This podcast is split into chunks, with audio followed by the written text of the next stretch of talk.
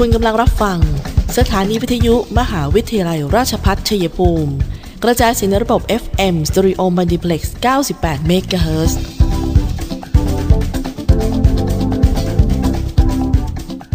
ที่นี่ สถานีวิทยุกระจายเสียงเพื่อการศึกษา มหาวิทยาลัยราชพัฒชัยภูมิส่งกระจายเสียงในระบบ FM Stereo Multiplex ความถี่ 98 MHz จากนี้ไป อเชิญท่านติดตามรับฟังรายการ คุยกันบ่ายสองโมงดำเนินรายการโดยธนทรชัยวงศ์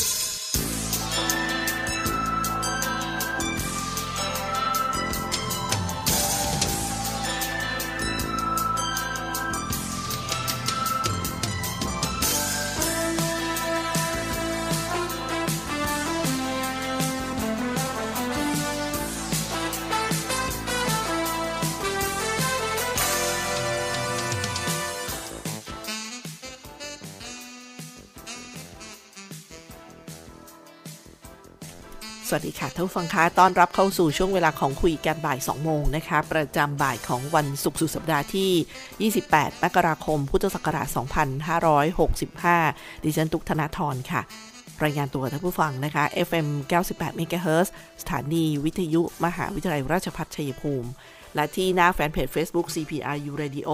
98 MHz และแนะนำกับวิทยุออนไลน์นะคะ CPRU Radio พร้อมกันนั้นก็ทางพอดแคสต์คุยกันบ่าย 2 โมงค่ะ ทางช่องทาง YouTube ก็เซิร์ชหากันได้กลับคุยกันบ่าย 2 โมงนะคะไปให้กำลังใจกันทุกฟังคะในช่วงนี้นะคะเป็นช่วงของการรับสมัคร โรงเรียนสาธิต มหาวิทยาลัยราชภัฏชัยภูมิแผนกประถมศึกษานะคะตอนนี้เปิดรับสมัครนักเรียน ชั้นประถมศึกษาปีที่ 1-4 ประจำปีการศึกษา 2565 English Program หรือ EP นะเรียนภาษาอังกฤษไทย จีน กีฬากอล์ฟ รับจำนวน 25 คนต่อห้องเรียน อำนวยการสอนโดยอาจารย์ผู้เชี่ยวชาญค่ะตำแหน่งผู้ช่วยศาสตราจารย์ แล้วก็อาจารย์ ดร จากคณะครุศาสตร์ด้วย รับสมัครตั้งแต่บัดนี้ถึง 10 พฤษภาคม 2565 ซึ่งอย่างท่านที่อยู่ในเมืองเนี่ย ก็มีบริการรถรับส่งด้วยนะคะ 044815111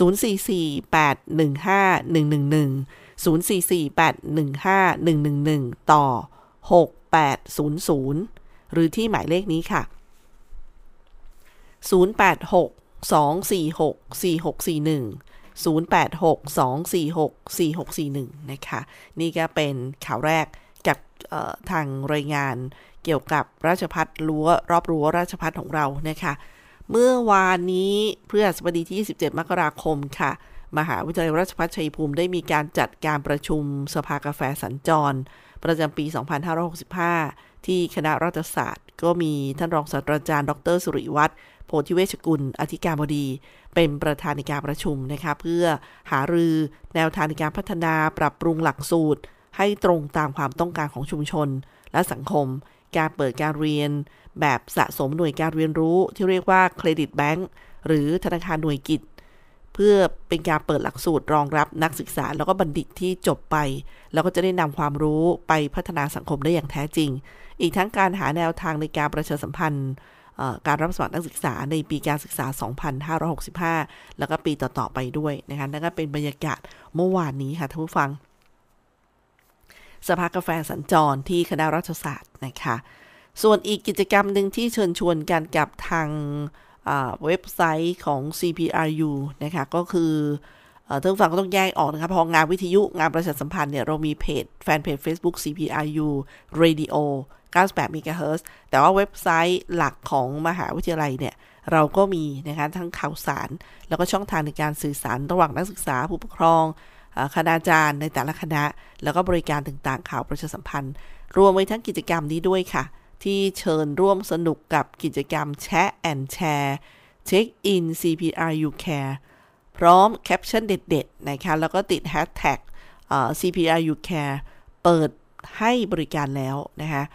ต้องร่วมให้ครบกิจกรรมนะคะ แล้วท่านก็โพสต์ใน Facebook เปิดเป็น Public คือเป็นสาธารณะ มีรางวัลให้นะคะ 50 รางวัลด้วยกัน โดยแคปชั่นที่โดนใจกรรมการเนี่ย รับรางวัลเป็น กระเป๋าผ้า CPRU Care ร่วมสนุกตั้งแต่บัดนี้ค่ะ จนถึง 31 มกราคม 2565 จะประกาศผลรางวัล 4 กุมภาพันธ์นี้นะคะ ก็ร่วมสนุกกันได้เลยค่ะ ก็เดี๋ยวทวนอีกครั้งหนึ่งนะคะ กิจกรรม share and share check in CPRU Care พร้อมแคปชั่นเด็ดๆนะคะแล้วก็ติด hashtag CPRU Care เปิดให้บริการแล้ว แล้วท่านก็โพสต์ใน Facebook เปิดเป็น Public นะคะ 50 รางวัลค่ะ กระเป๋า ซึ่งก็ไปจุด check in คือจุดเนี้ยนะคะเป็นเป็นส่วนสถานที่หนึ่งของอราชภัฏนะคะอ่าพอขับรถเจอแล้วก็ไป check in check in เสร็จก็มีแคปชั่นเด็ดๆ แล้วก็ติด hashtag CPRU Care เปิดให้บริการแล้วนี่แหละนะคะ ต้องไปอย่าไปโพสต์ปิดนะครับ โพสต์เป็นสาธารณะด้วย หมดเขต 30มกราคมนี้ค่ะ ประกาศผลรางวัล 4 กุมภาพันธ์ก็เชิญชวนนะคะไปเขาเรียกไปรับของรางวัลเงื่อนไขก็ไม่ยุ่งยากนะคะ เดี๋ยวช่วงหน้ามีข่าวสารมาติดตามทั้งเรื่องสถานการณ์โควิดนะคะ แล้วก็เรื่องกฎหมายเรื่องการใส่แมส ที่มียังมีข้อถกเถียง บางท่านก็ยังไม่รู้ตัวว่า เอ๊ะ ปฏิบัติจริงแล้วหรือนะคะ เดี๋ยวไปโดนปรับ เสียสตุ้งสตางค์เนี่ยเดี๋ยวจะเสียใจนะคะ เงินทองนี้หายาก ก็ศึกษาไว้ค่ะ เป็นกฎแห่งความปลอดภัย เดี๋ยวจะมาคุยกันนะคะ รวมไปถึงการทบทวนเรื่องกฎหมายทางม้าลายนะคะมันคือมันเกิดขึ้นบ่อยสูญเสียบ่อย แต่ว่าล่าสุดเนี่ยคือทรัพยากรบุคคลทางด้านการแพทย์นะคะ ก็สร้างความเสียใจเสียดายกับความสูญเสียครั้งนี้กันทุกๆ คน ก็ไม่อยากให้เกิดขึ้น ก็เลยมีการเรียกว่ามีเหตุก็ต้องนำมาสกิดมา เกากันนะครับ มาบอกกันเดี๋ยวช่วงหน้าเรากลับมาทบทวนเรื่องนี้กัน พักกันสักครู่ค่ะ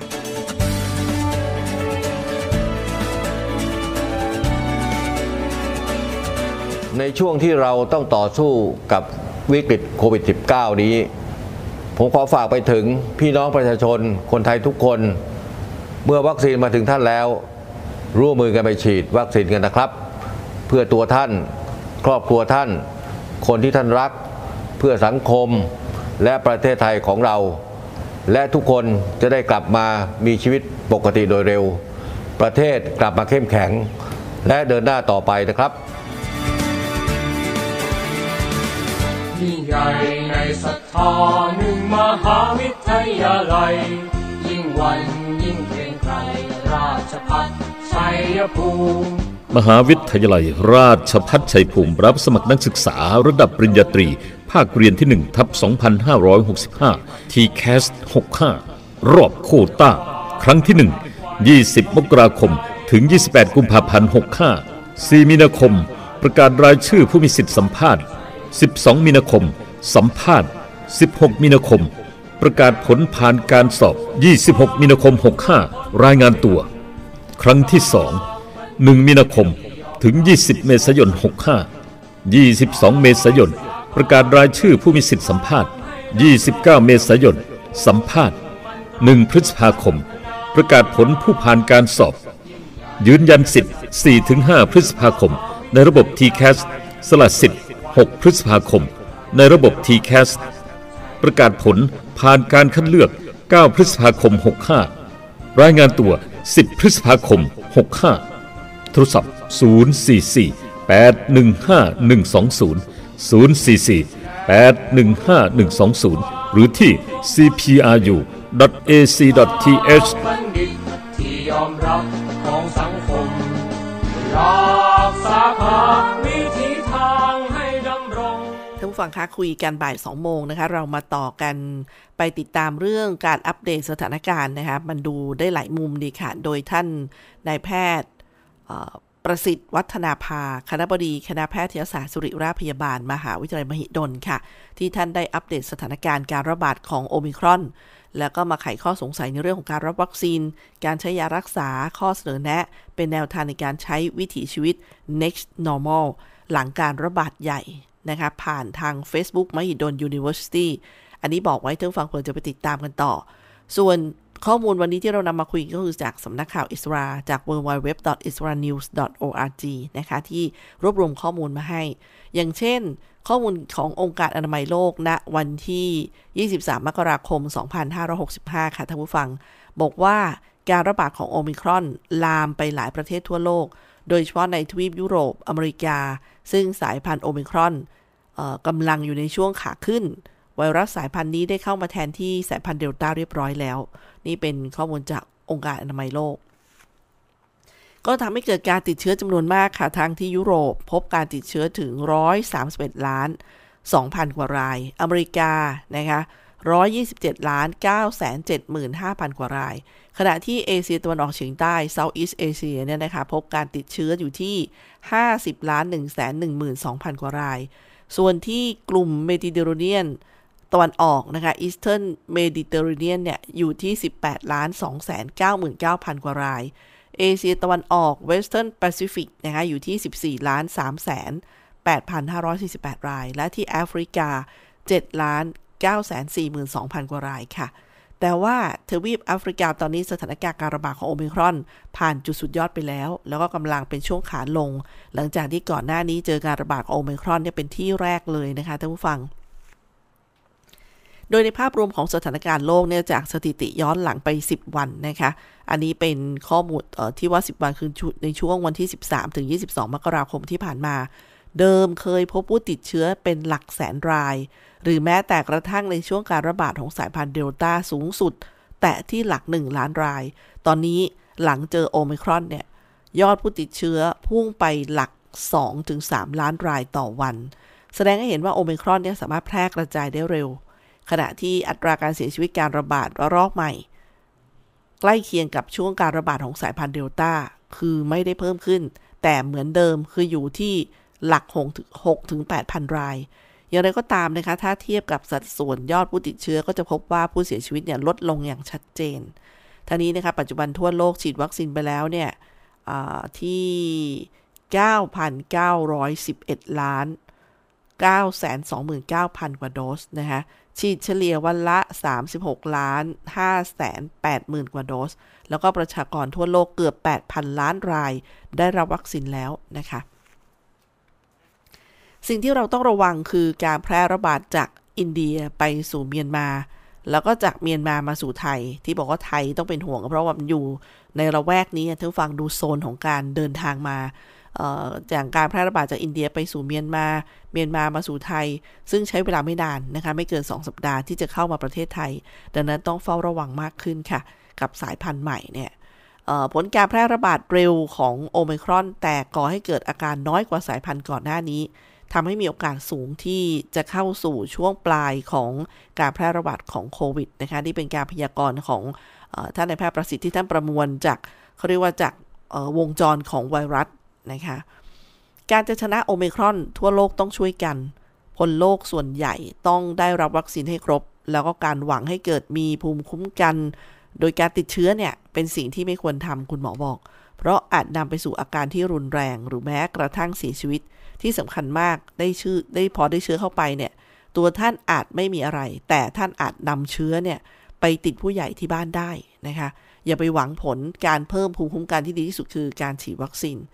คือบางทีมันมีหลายสูตร อย่างเมื่อก่อนไม่มีวัคซีนอาจจะบอกว่าให้คนติดเชื้อไปเยอะๆ เดี๋ยวภูมิจะขึ้นเอง ภูมิมันจะเกิดภูมิไปกระจายไปอะไรประมาณนี้นะคะ แต่ว่าในระหว่างทางนั้นก็จะเกิดการสูญเสียมากขึ้น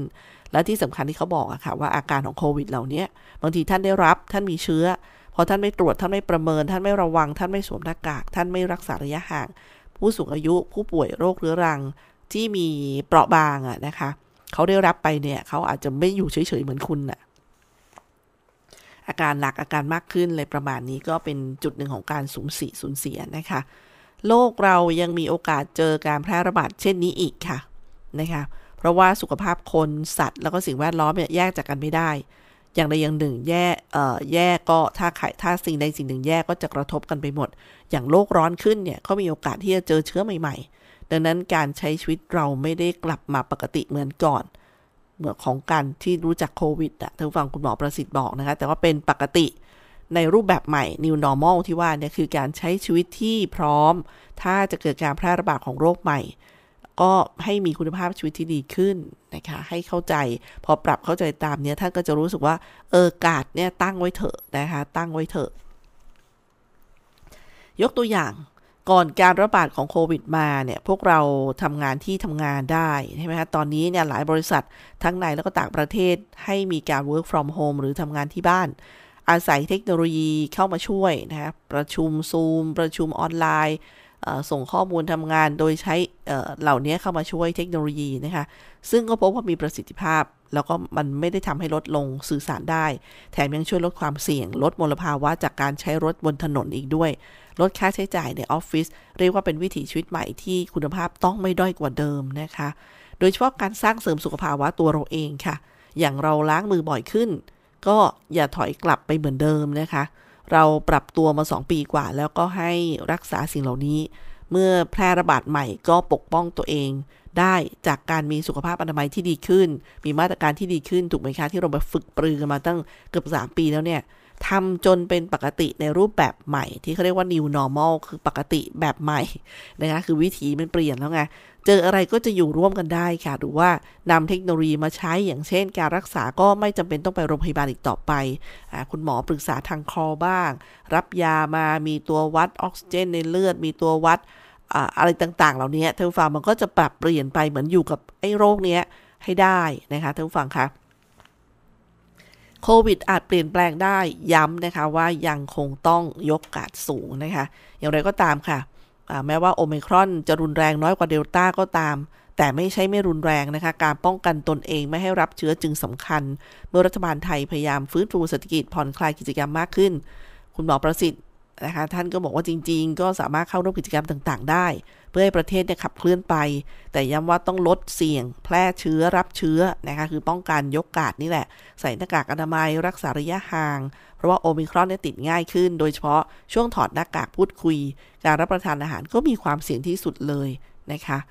ดังนั้นนะคะคงอย่าเพิ่งเร็วเกินไปที่จะเอากาดลง ยังสามารถเข้าร่วมกิจกรรมต่างๆ ได้ แต่ว่าต้องกาดสูง ต่างชาติคิดว่าโควิดอาจอยู่กับเรา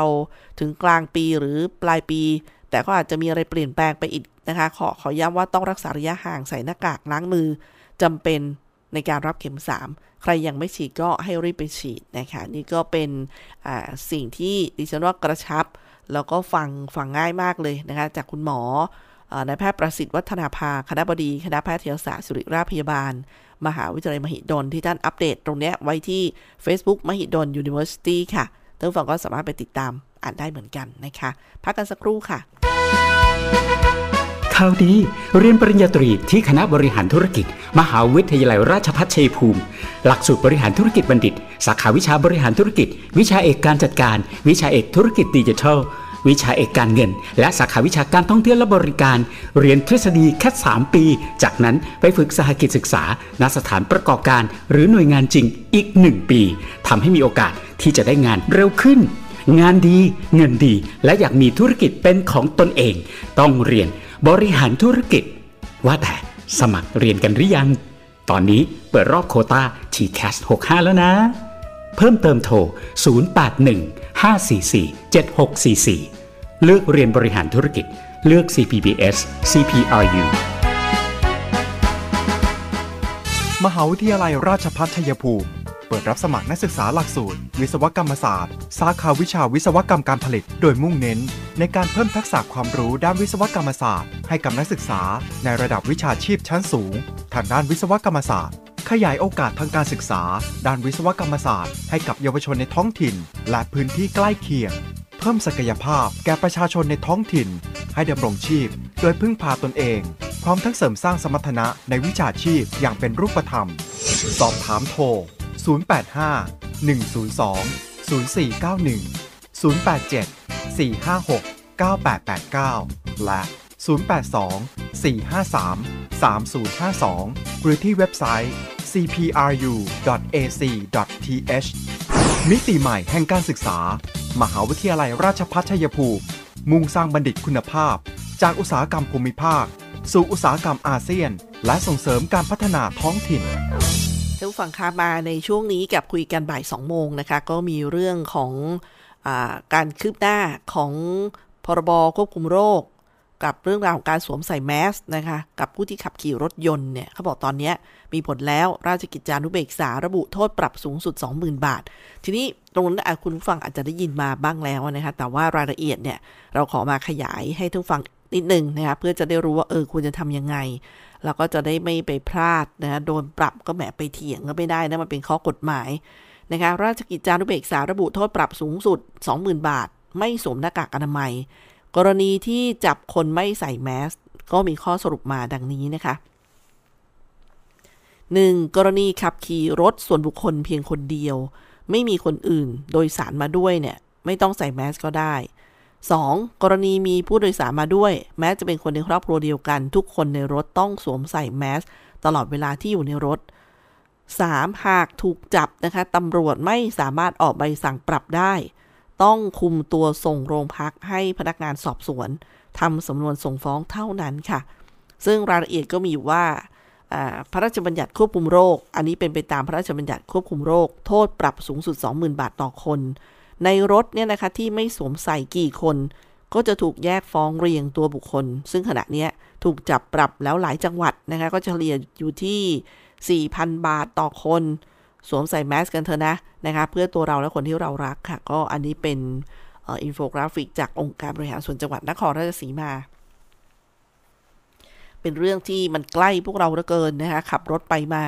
อันนี้ก็บางท่านก็บอกแหมอยู่ในรถอะ อันนี้ครอบครัวเดียวกันน่ะนะคะ อยู่บ้านเดียวกันน่ะอะไรประมาณนี้มันก็มีมีข้อจำกัดชัดเจนออกมาแบบนี้นะคะ ก็ให้ถือปฏิบัติ อีกเรื่องหนึ่งนะคะที่มันยังยังอยากจะสร้างกระแสให้มันกระเพื่อมอยู่เรื่อยๆ ก็คือเรื่องทางม้าลายนะคะทางม้าลายเมื่อทางม้าลายคลายความศักดิ์สิทธิ์ ชีวิตก็อันตราย จริงๆเรื่องเป็นกฎหมาย ทั่วโลกเขาถือเป็นกฎหมายสำคัญเพื่อความปลอดภัยของคนเดินเท้านะคะ ซึ่งแต่ละประเทศทั่วโลกเนี่ยที่มีถนนก็จะมีสิ่งหนึ่งเหมือนกันนั่นคือทางม้าลาย เพื่อให้ผู้เดินเท้าเนี่ยได้ใช้ข้ามถนนเพื่อความปลอดภัย ในบ้านเรานะคะ ปัญหารถชนคนบนทางม้าลายเนี่ย มีให้เห็นในข่าวเป็นครั้งคราวอยู่เรื่อยๆ แล้วก็ในหลายพื้นที่ทางม้าลาย กลายเป็นที่จอดรถในช่วงรถติดซะอีกนะคะ ในขณะเดียวกันเนี่ยเราก็มักจะเห็นคนข้ามถนนนอกทางม้าลายทั้งๆทที่มีทางม้าลายอยู่ใกล้กับบริเวณที่ข้ามเช่นกันค่ะ นั่นก็หมายความว่าผู้ใช้รถใช้ถนนในบ้านเราเนี่ยไม่เห็นความสำคัญของทางม้าลาย ทั้งๆทที่เป็นสิ่งสำคัญที่จะช่วยให้ปลอดภัย อีกทั้งยังมีข้อบังคับอย่างชัดเจน ทีนี้ของบ้านเราที่ต้องฟังเห็นว่าเอ๊ะแล้วทำไมทางมาลายบ้านเราก็ยังเสียชีวิต ก็เพราะว่าคุณผู้ผู้ใช้ถนน ผู้ขับรถอ่าในบางกรณีก็เป็นผู้ใช้เองอ่าในบางกรณีเป็นผู้ขับขี่เอง ใช้ความเร็ว ไม่ดูว่ามันเป็นย่านชุมชนมันเป็นช่วงทางข้ามหรือเปล่านะคะท่านก็ต้องระมัดระวังอยู่แล้ว สำหรับคนเดินเท้านะคะพระราชบัญญัติจราจรทางบก พุทธศักราช 2522 ได้กำหนดไว้ว่า มาตรา 104 นะคะ 104 เนี่ย ภายในระยะไม่เกิน 100 เมตร นับจากทางข้าม ห้ามไม่ให้คนเดินเท้า ข้ามทาง นอกทางข้าม ฝ่าฝืนมีโทษปรับไม่เกิน 200 บาท อันนี้เป็นไปตามมาตรา 147 นะคะ หากผู้เดินเท้าไม่ใช้ทางข้าม แต่ไปข้ามบนถนนระยะ100เมตร ใกล้ทางข้ามเนี่ย แล้วเกิดอุบัติเหตุขึ้น ผู้เดินเท้าถือว่ามีความผิดร่วมค่ะท่านผู้ฟัง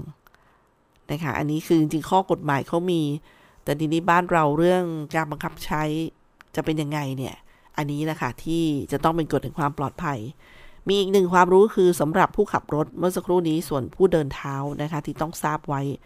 สำหรับผู้ขับรถตามพระราชบัญญัติจราจรทางบก พุทธศักราช 2522 เนี่ยได้กำหนดไว้ว่า มาตรา 57 นะคะ จอดรถในทางข้าม หรือในระยะ 3 เมตรจากทางข้ามปรับ 400 บาท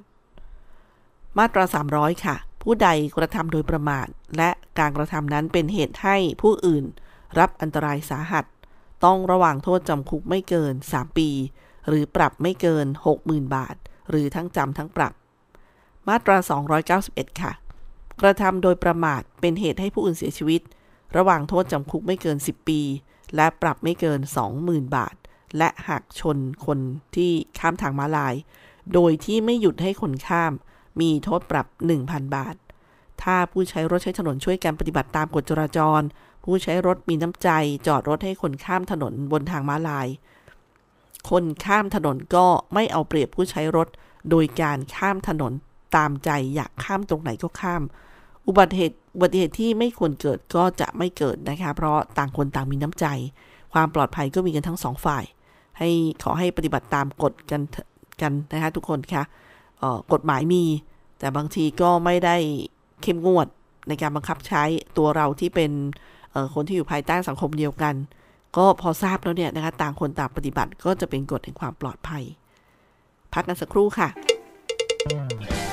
โรงเรียนสาธิตมหาวิทยาลัย ราชพัฒชัยภูมิ แผนกประถมศึกษา เปิดรับนักเรียนชั้นประถมศึกษาปีที่1ถึง4ประจำปีการศึกษา 2565 English โปรแกรม เรียนภาษาอังกฤษ ไทย จีน กีฬากอล์ฟจำนวน 25 คนต่อห้องเรียน อำนวยการสอนโดยอาจารย์ผู้เชี่ยวชาญ ตำแหน่งผู้ช่วยศาสตราจารย์ และอาจารย์ด็อกเตอร์จากคณะครุศาสตร์ รับสมัครวันนี้ถึงวันที่ 10 พฤษภาคม 2565 ติดต่อสอบถามโทรศัพท์ 044 815 111 ต่อ 6800 หรือ 086 246 4641 ในเมืองมีบริการรถรับส่ง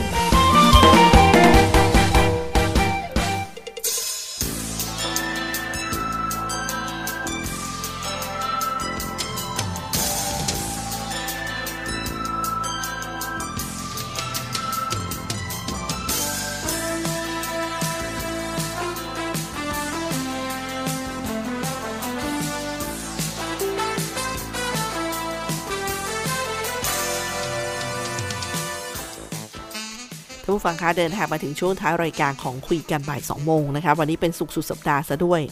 นะคะ ก็ระมัดระมัดระวังเรื่องการเดินทาง ที่จริงแล้วเขาบอกถ้ายังไม่จำเป็นก็ชะลอ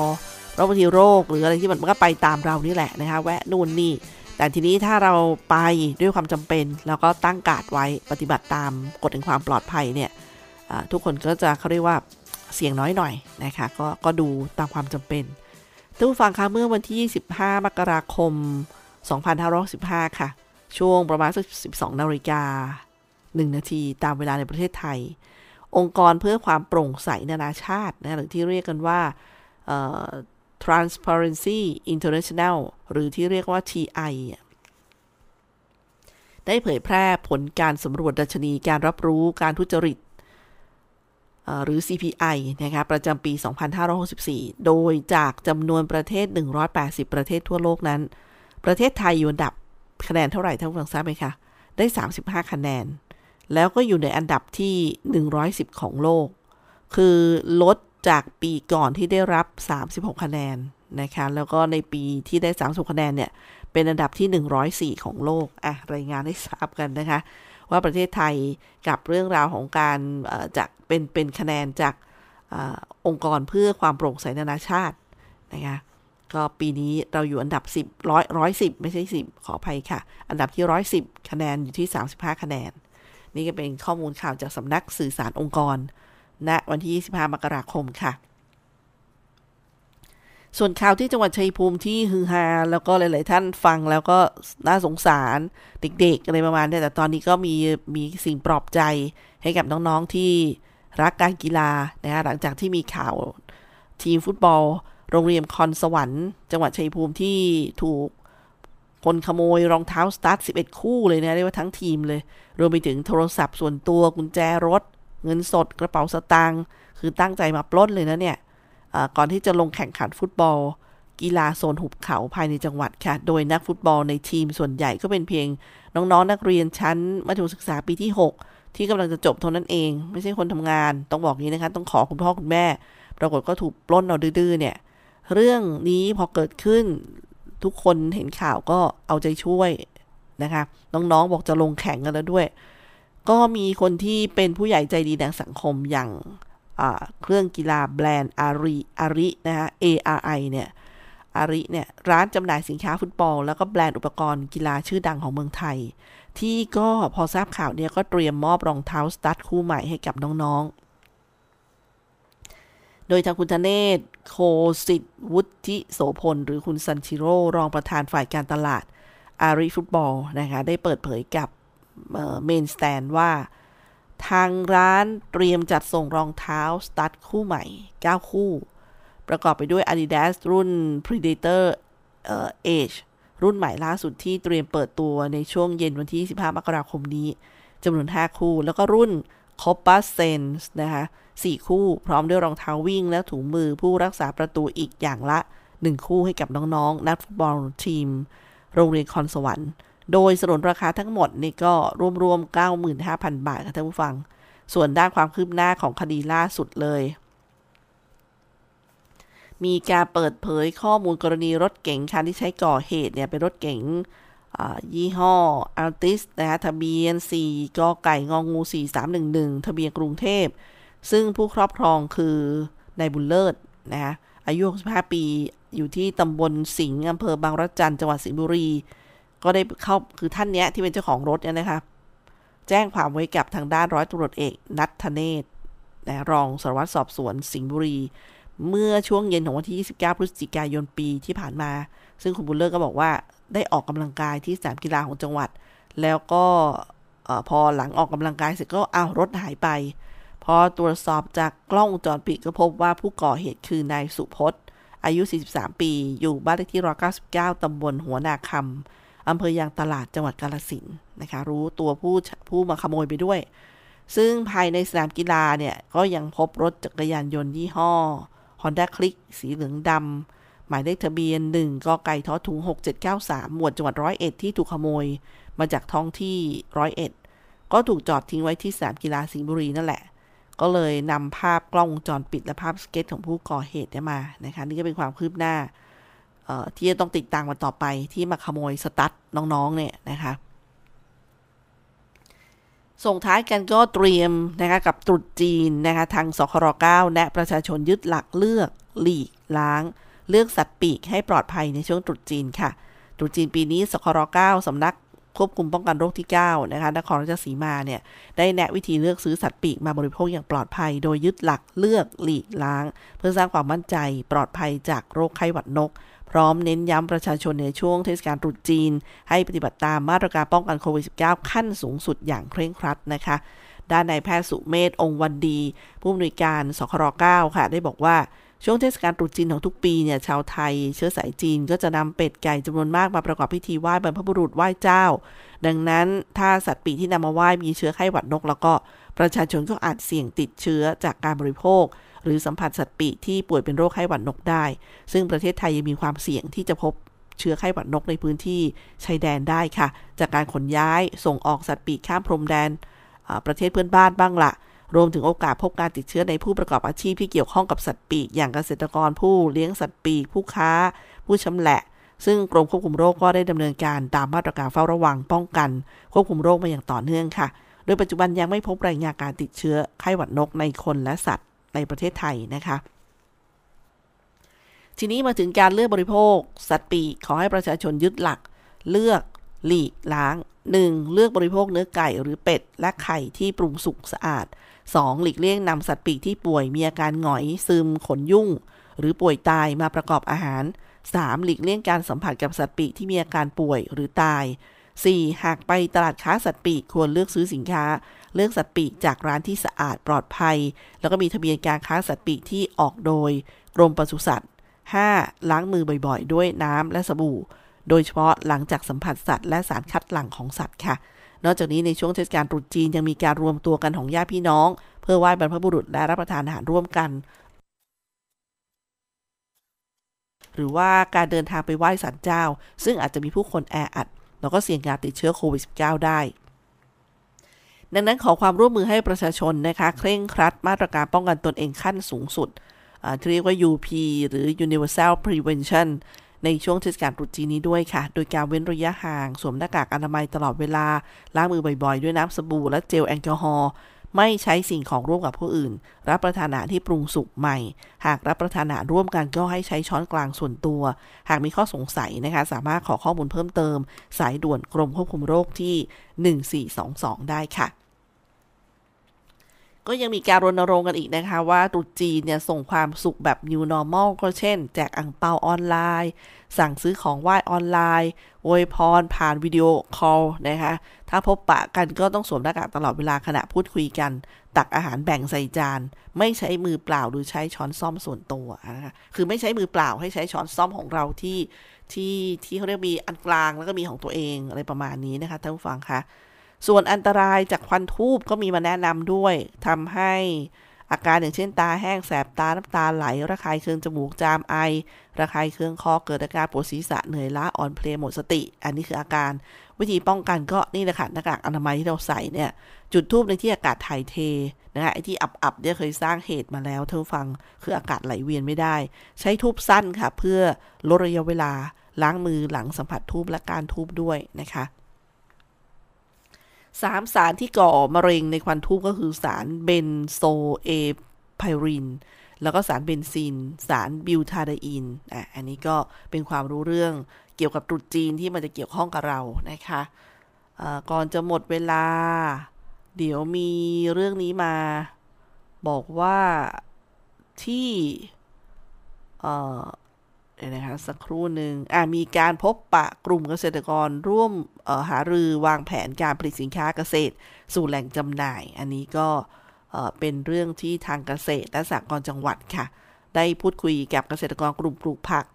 ผลิตสินค้าเกษตรให้มีคุณภาพเพียงพอต่อเนื่องจะได้เป็นรายได้นะคะ โดยมีห้างใหญ่เนี่ยรับซื้อโดยตรงจากกลุ่มเกษตร ผ่านโรงคัดบรรจุพืชผัก ไม้สดนะคะที่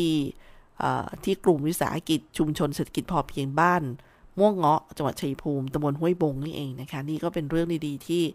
ช่วยพี่น้องเกษตรกรอีกทางหนึ่งค่ะ หมดเวลาของคุยกันบ่าย2โมงวันนี้ ดิฉันตุกธนทรทำหน้าที่ดำเนินรายการนะคะ ขอบคุณที่ให้เกียรติติดตามรับฟังวันนี้ลาไปก่อน สวัสดีค่ะ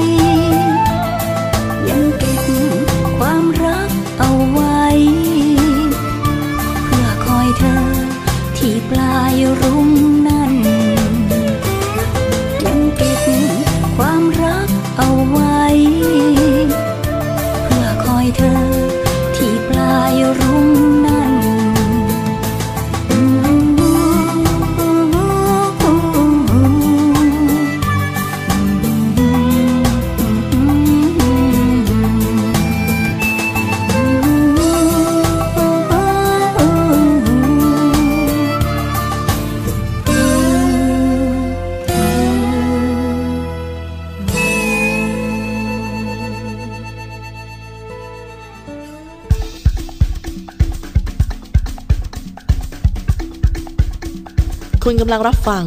สถานีวิทยุมหาวิทยาลัยราชพัฒชัยภูมิ กระจายสินระบบ FM Stereo Multiplex 98 MHz